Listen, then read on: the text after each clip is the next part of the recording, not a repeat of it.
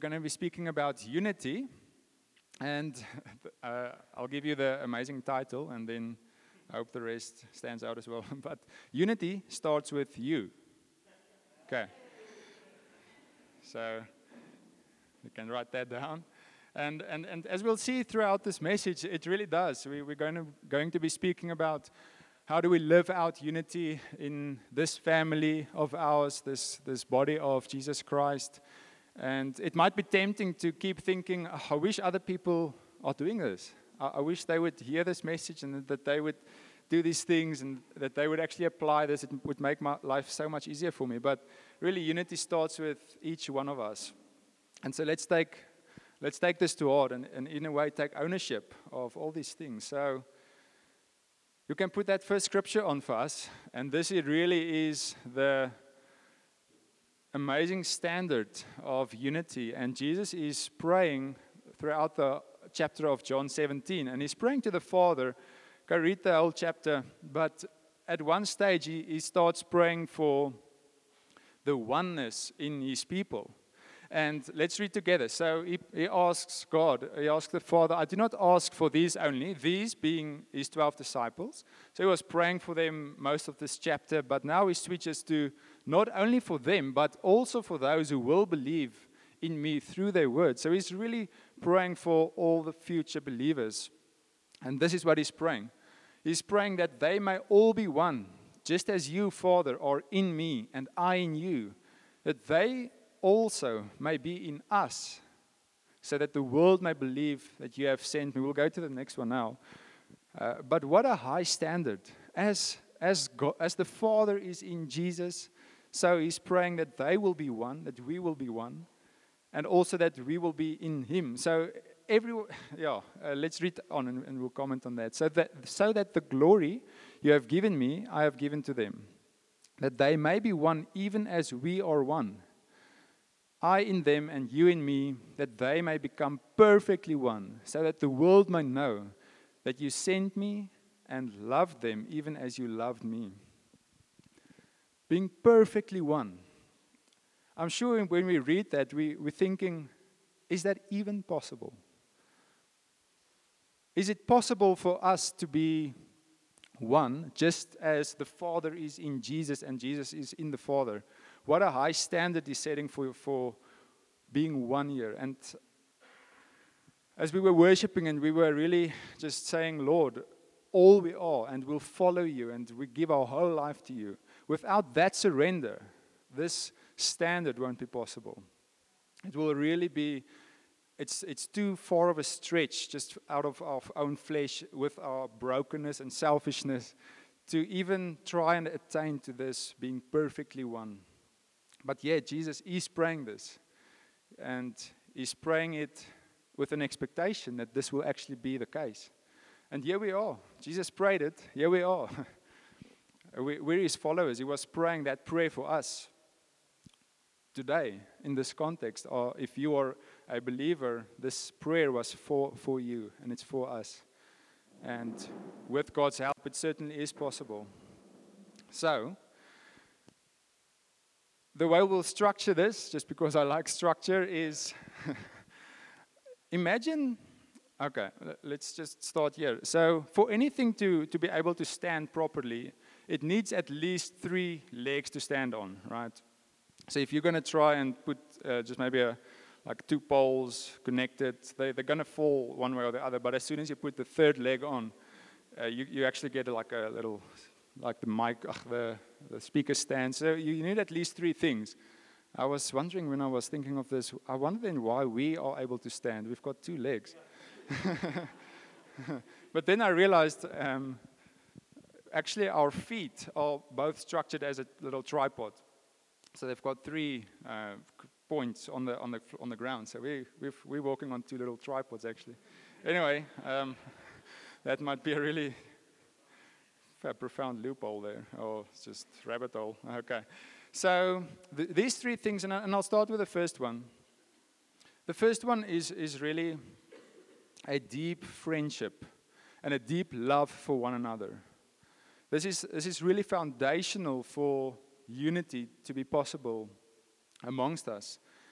And I want you to think of one relationship you've had in your life that has been really meaningful and significant and deep, and where there's been trust.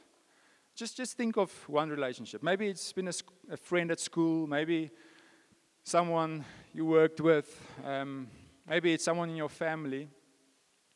And the reality is that for those of us who have siblings, as a general case, you would have a, pretty deep relationship with your siblings. You really do life together, uh, not necessarily voluntarily, but th- those are the people that you spend time with, that you know well, that you, uh, you see their best, you see them at their worst, and you maybe you eat the chocolate together from, you know, whatever you, maybe you did crazy stuff together.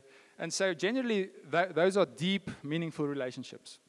And we look at those, and sometimes we go through life and we always look back. Those, those were the good ones. You know, those were the good relationships. Those were but where are they now in my life? And I want us to, to actually think of those and, and to know that th- that love and deeper is possible within this family as well. So there's some scriptures about um, brothers and siblings, and we can put on. Uh, I, know I'm mixing these scriptures around now. Uh, so Proverbs chapter 27, verse 10. Let's read that. So the writer here is sort of comparing a brother and then friends. Uh, okay. So do not forsake your friend or your father's friend, and do not go to your brother's house in the day of calamity. Better is a neighbor who is near than a friend who, uh, than, a, than a brother who is far away. And what I'm trying to show you here is that the writer of these proverbs, in more than just one place, is saying you know that close relationship you have with a brother?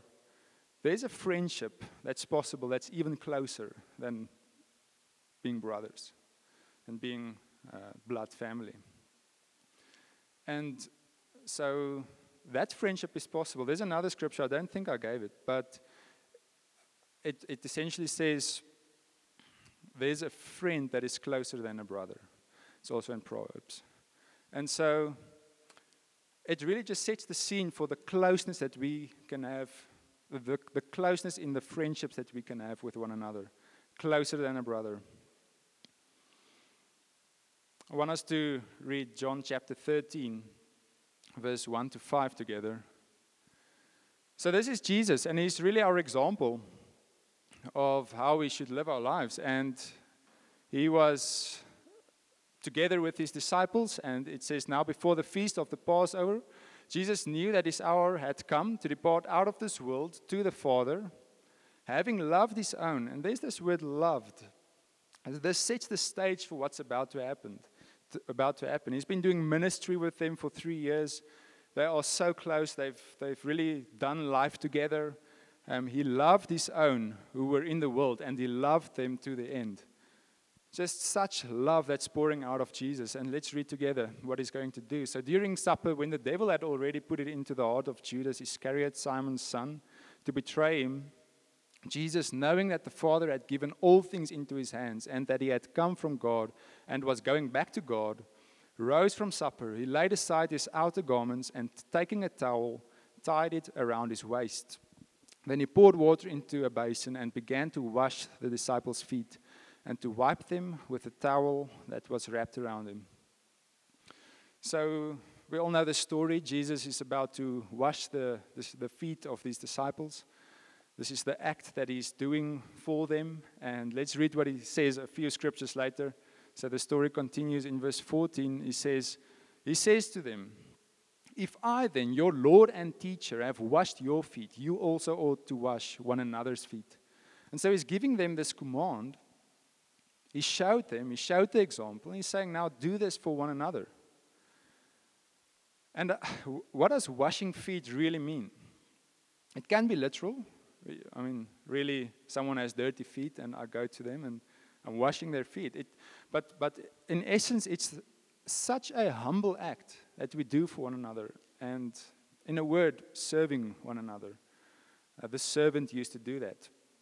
And so Jesus is, is telling his disciples to serve one another. And so just a few verses later, it's sometimes we see these scriptures, they're so disconnected, but they're all in the same passage and it actually flows. He's washing the feet, he's telling them, do this to one another. A few verses later, he says, A new commandment I give to you, that you love one another. Just as I have loved you, you are to love one another. By this, all people will know that you are my disciples if you have love for one another. So he's, he's showing it, he's commanding it, and then he says, As I have loved you, you are to love one another. Now, I was thinking of uh, Isel's story uh, about the past weekend. How she wanted to buy a coffee, everything just goes wrong in, in, in a few days, tries to tap, not, nothing doesn't work, can't buy the coffee. And I was actually, um, the story continues, let me put it like that. So, Martley is there. I, I, I, was telling Martley, just go get us both a coffee. You know, here's 50 Rand, should cover us both. And so Martley is with Isel, and Isel can't buy the coffee. And Martley's like, I'll pay for you, but now we can't buy two coffees anymore, right? Now, what do you do? I wasn't there, though. Um, I've, I've, heard, I've heard this. And so Andre is, is also in the mix there. and he sees what's going on. It's like, okay, Martley can't buy two coffees anymore. And I'm standing outside, and here comes Andre, brings me a coffee. And so Martley buys for Isel. Martley can't buy two. Andre buys for Martley. I get a coffee. Everyone gets coffee. Everyone's happy. yeah. It's a happy ending. Yeah. And I only heard this later. I didn't know. Thanks, Andy. and what, what I just realized is love is not just a theoretical concept. Love is not just a feeling, like an abstract thing, oh, we love. We love one another.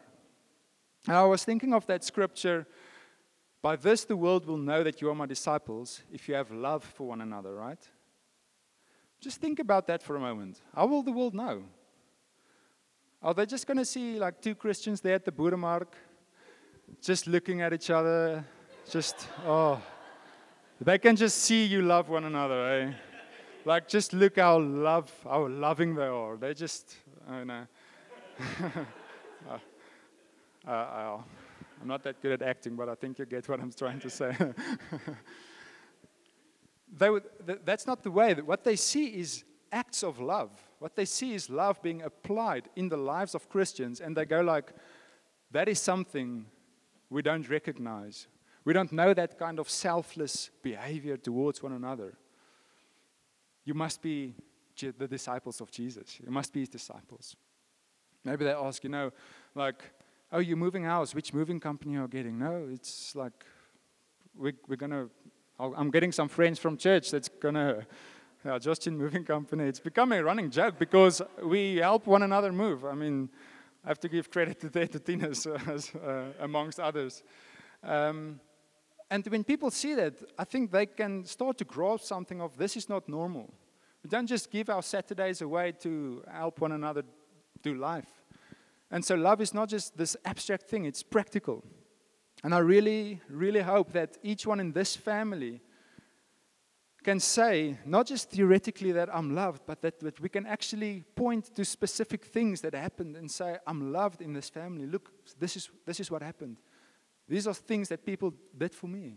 But then again, unity starts with you, and so that you can also say, This is how I loved other people. Not just I love them and I have a warm feeling in my heart, but we serve one another. We wash each other's feet. We, we love one another. Washing feet. Um, uh, that was because they were walking in, with sandals in sandy places. And so everyone had a need for that. What needs do we have today? Um, I haven't come up with this, but some people say the modern equivalent would be washing one another's cars, you know? yeah. it's funny, but it's true. and so those are things that we can practically do to live out these commands of Jesus and to actually love one another. Uh, you know, and it's also choices that we make, right? It's, it's not just that it happens. It's not just something that happens. Anyone in a marriage will, will know what it means to choose acts of love and to choose love and to it's not just going to happen if you just, it's not just falling in love. You can just might as well fall out of love but it's it's constantly choosing love um, it's some yeah like compare it with with a quality like patience just for a moment. Like if we get a command to do something that means that we actually can have a choice to do something right if we say be patient if you're standing in a line it's not just a feeling of oh i'm relaxed and patient it's how you will act that will actually determine whether you're patient or not. You can feel something, but you can, in a way, choose to act and do the, the opposite and be patient. And this is really something that, like we, like we saw already, Jesus is exempling this to us. I mean, God is love, and the way that He expressed His love to, to us is in the most practical, even explicit and like understandable way that a human being can understand love. There's a scripture uh, in John 15, verse 12 to 15. I can't remember if I gave that or not. I did. So, this is two chapters after what we read just now. It sounds exactly similar, though. So, this verse says, This is my commandment that you love one another as I have loved you. Greater love has none than this that someone lay down his life for his friends. You are my friends if you do what I command you. No longer do I call you servants, for the servant does not know what his master is doing, but I have called you friends. For all that I have heard from my Father, I have made known to you. So, the heart of Jesus towards his disciples and eventually towards us as well is includes at least friendship and deep friendship. And he says, How, what, I mean, washing another person's feet or car, that is an act of love. But what he says is the, the epitome of love for one another is laying down your life for one another. And he says this without the disciples really realizing yet that this is what he's going to do. They're probably like, that's a really, that's a profound statement. Like, wow, that is deep love. I'm sure if, if someone lays down his life for one another. But in, in, in a few days after, they will actually see Jesus laying down his life for them. And so, this is how God expresses his love towards us. Not just abstractly, but practically. I'm laying down my life for you, I'm giving my life on the cross. And I'm setting, uh, I'm making this relationship between God and humans possible through the sacrifice. Right, so we can read Philippians 2, verse 1 to 4 together.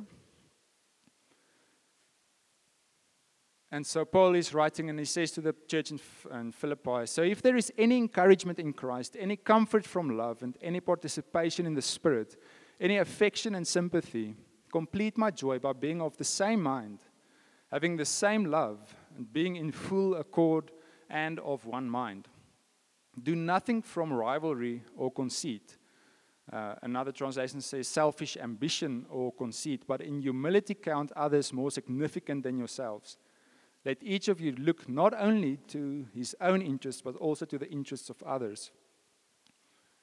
So, again, this is a scripture that just repeats this concept of we ought to look out for one another's interests, look out for the dirty cause, look out and think of practical ways to serve each other sometimes we can actually think beforehand, how can I serve Paul? You know, how can I, uh, how can I do this to show love to someone else? Um, sometimes it happens in the moment, like with the coffee at Bethlehem last week. Just madly seeing, oh, here's a need. I, I can fulfill this need. Um, I don't know if it was coffee. Was it probably tea? So I don't know if you drink coffee. um, but also,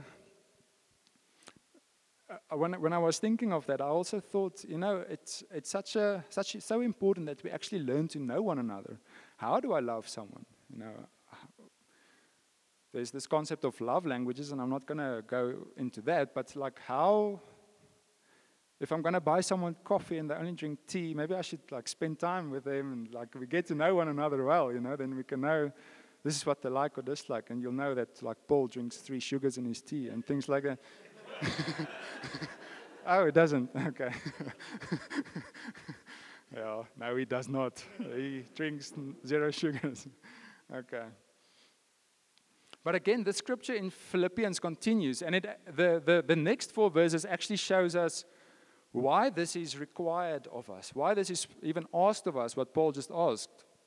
And he says, Have this mind among yourselves, in the very next verse, which is yours in Christ Jesus, who, though he was in the form of God, did not count equality with God a thing to be grasped, but made himself nothing, taking the form of a servant, being born in the likeness of men. And being found in human form, he humbled himself by becoming obedient to the point of death, even death on a cross. So again, Jesus is setting the example for us. He shows us what laying down his life means. And then he says, Have this mind among yourselves. Do this. Right. So, just quickly want to, before we move to the second leg of this tripod for unity, let's just quickly have a, a word or two about what unity is. These verses really describes it well. It says, um, how we can live out love for one another and friendship. But uh, by, by saying what unity is, I want to jump to maybe what unity is not for a moment. So, when we think of unity and love for one another, it's not just a case of keeping the peace. You know? Um, peace is not necessarily, or an appearance of peace is not necessarily true peace and true unity. And so, what's so good at, at prayer meeting, there was the scripture shared. Now that blessed are the peacemakers, and that word peacemaker actually suggests that there's an absence of peace, and that someone needs to come and make the peace. That's a, that's that's very different from keeping the peace, right? Keeping the peace actually means we're looking just we we we're content with something that's not really peace We'll just agree to disagree. We'll just leave it where it is. Uh, we don't want to stir anything. Because if we, you know, you know, if there's like sand at the bottom of a, a glass of water, sand is at the bottom. Let's, let's say that sand is a bit of impurity, right? And you start to stir that thing a bit. What happens is everything just becomes muddy. And we're sometimes afraid to we just want to see the clear water. We just let's just ignore the sand down there because if we're going to stir this, it's going to become all muddy and this is not going to look good. So let's just keep it as it is, you know. But that's not actually what's what's required of us. We let's stir that thing and we just pour in like let's let's deal with it. let's maybe get a sieve in there or something, you know. Let's let's get this really clean. And so unity is not based on keeping peace, but making peace. Let's keep that in mind. So that brings us to the second leg of this uh, tripod so that, we, so that unity can actually stand properly. And, and that is actually uh, being willing to, to speak the truth in love, uh, to, to deal with things, to, to make peace where there is not peace, and to work towards a clean glass of water, right? To actually work towards that. So I'll tell you a quick story we were, before we came to Bloem, we were in Cape Town. We were in a Josh Gen at Edgemead, and I, I went through some very difficult things at work. I've probably told the story to many of you, and I think I've said it up here as well. But we were getting input from from leaders at the church, and they were telling us things that we just didn't want to hear, to be honest. Really, like this is things that you're missing. This is this, and we were sitting them with them not just on one occasion but on multiple occasions and like tr- they were trying to show us things that we, we were just like i can't see this. I, I, I don't understand.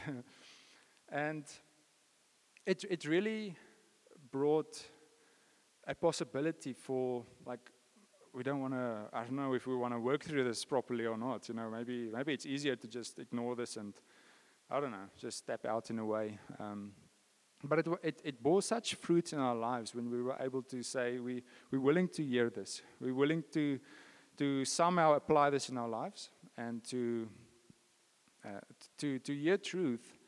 Uh, but again, I, I want to say the first leg was real love and friendship.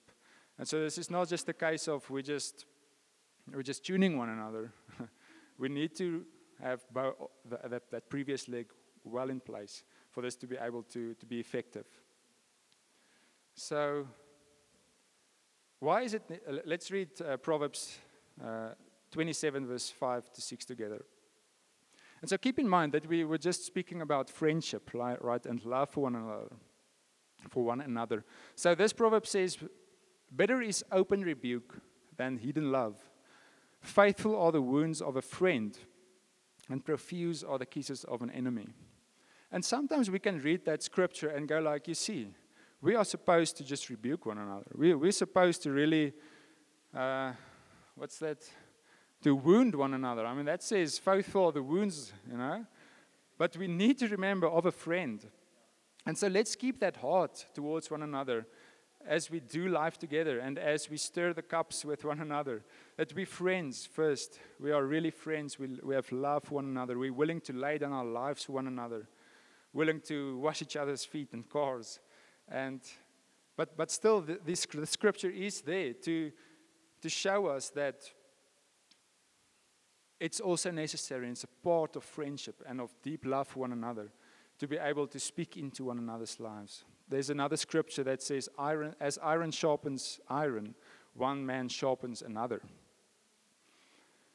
So the reality is, without this leg of the tripod, we won't be able to be sharpened. We'll actually just remain as we, as we are. We'll uh, keep running around the same mountains. Uh, we'll, we'll keep our blind spots. Uh, and we won't actually be sharpened. And uh, I think that's, uh, that's exactly the place where the enemy would want to keep us. Like, don't be sharpened. Sharpening also means that there's a bit of clashing, you know. I mean, sharpening an iron would always include a bit of clashing. However, that's a necessary part of growing up into this mature body of Christ that He wants us to be. There's also another scripture, 1 John 1, verse 7, so we can put that up. I don't know if I, yeah, I did, yeah, I gave him, eh? But if we walk in the light, as He is in the light, we have fellowship with one another, and the blood of, he, of Jesus, His Son, cleanses us from all sin. Of course, we de- desire fellowship with one another, right? We want to have true fellowship, not just a shallow fellowship, not just peacekeeping, but peacemaking. And what it requires is actually walking in the light. We know that Jesus is the light, uh, but another way to, to, to view light is actually for things to be in the light and for things to not be hidden. And so there's an encouragement for us to unhide things, to, to, to reveal things to one another, and to, to speak about things. Um, so this is, this is such an important aspect of, uh, of, of working towards unity, actually. So I've already told you the story uh, about us moving from Edgemead in Cape Town to Bloemfontein. And I want to comment then on the third like leg of the stable. The first one being real friendship and love. The second one being that we are willing to, to stir the cup, to, to work towards real clean water, peace, not just peacekeeping. And the third one is, is actually to, to be willing to, to stick it out in a way and be, to be willing to, to deal with these things with an attitude of, this is where God has placed me, this is my family, and we are willing to.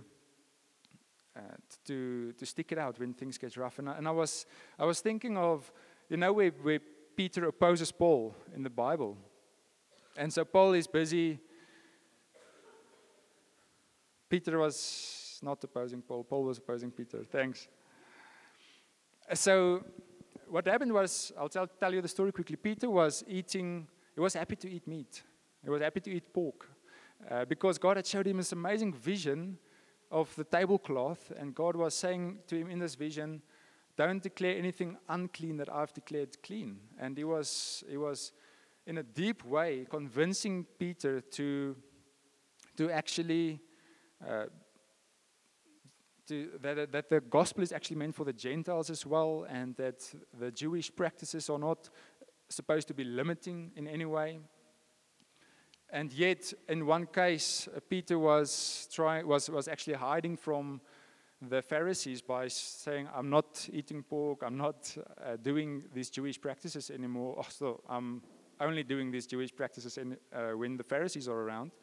and Paul was saying this is this is not the true gospel, and you're actually being a hypocrite by doing that. And I want you to see the, the attitude of Peter in this scenario. We, we don't read much about how he responded, but we know that he stuck it out.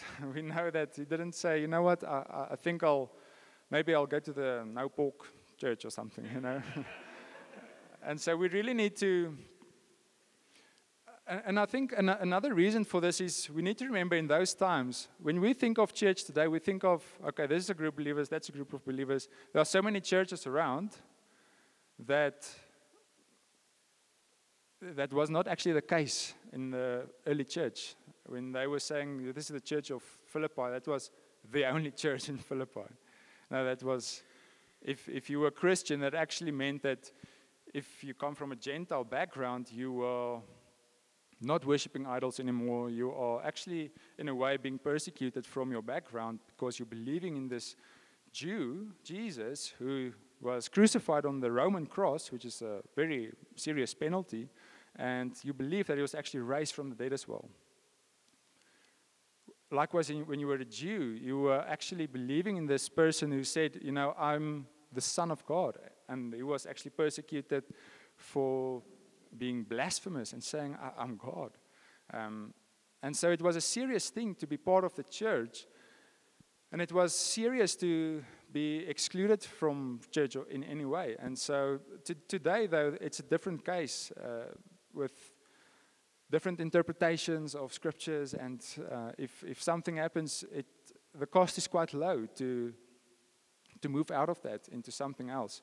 Uh, but we need to remember uh, that true unity actually involves both deep friendship and also stirring the water at times and being able to say, I want to look more like Jesus, so I'm willing to, to be where He wants me to be.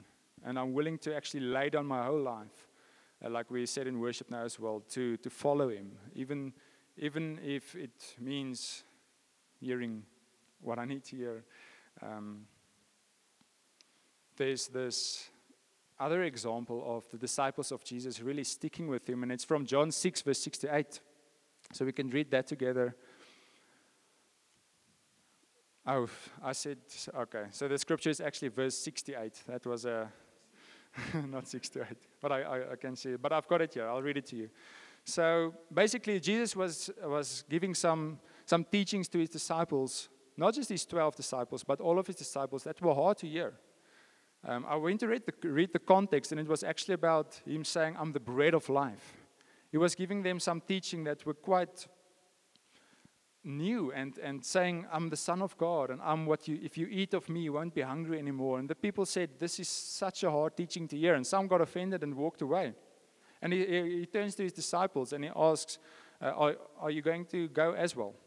And Peter stands up and, and he says, Lord, to whom shall we go? You have the words of eternal life. And this is an attitude that we're also called to have to actually say, Lord, you have the words of eternal life. Where shall we go? We're staying. We're staying. And now there's this concept uh, that I've read about uh, called grit. And it, it basically consists of two things the one is passion, and the one is perseverance. And when those two things are combined, they call it you know, grit. Okay, and it's this ability to have something that you're passionate about, but then also to stick, even if there's like a plateau in growth, even if there's uh, obstacles that you are uncomfortable with, and they both need it. If there's just passion and you're like super passionate about something, you're excited, but, they, but you lack the, the, the characteristic of perseverance, you might just jump from one thing to the other uh, without perseverance being there. It's so necessary for true growth. And likewise, if you have like perseverance and you're like, okay, I'll just stick with it, but there's no real passion and you're not really like giving of yourself towards something, uh, it's a bit like just staying there, but nothing, you know, the growth won't happen as well because you're just, you're not giving yourself fully. And so both those two things are, are necessary to, uh, to live this life in unity with God's family um, and with brothers and sisters. and to say, I'm passionate about God's house. I'm passionate about it. I'm giving myself. But it's not just it's not just momentarily, it's not just for a short while and until the first obstacle hits, but actually that we're willing to push through it to shape one another and to, to, to grow into true unity that Jesus wants us to have. Now, I think sometimes the responsibility for this unity is also quite, quite great because the world is watching. And that's the reality. The world is watching and they want to see what true Christianity is. They want to see who are the true believers. And so they're watching for unity. I was thinking if, let's say, I walk into a company or I'm walking into, uh, let's say, a supermarket, and I can see everyone fighting with one another, you know. I can see there's just total disunity in the shop. Uh, the manager is tuning, you know, someone at the till, and this. I'll probably just be. I'll just go to the next one. You guys sort it out. I'll, you know, but uh, if people look at the church, they they need to see true unity. That will be attractive. That will show them this is truly the disciples of Jesus. This is truly where Jesus is. This is his body. So I want to encourage us to, to fight for unity in a sense to, to be peacemakers and not just peacekeepers. But first of all, to love one another deeply as Jesus loved us. And to, to say, Lord, we're willing to lay down our lives for one another. We're willing to, to wash one another's feet, and to, to, to put others above ourselves, and to put the needs of others uh, before our own.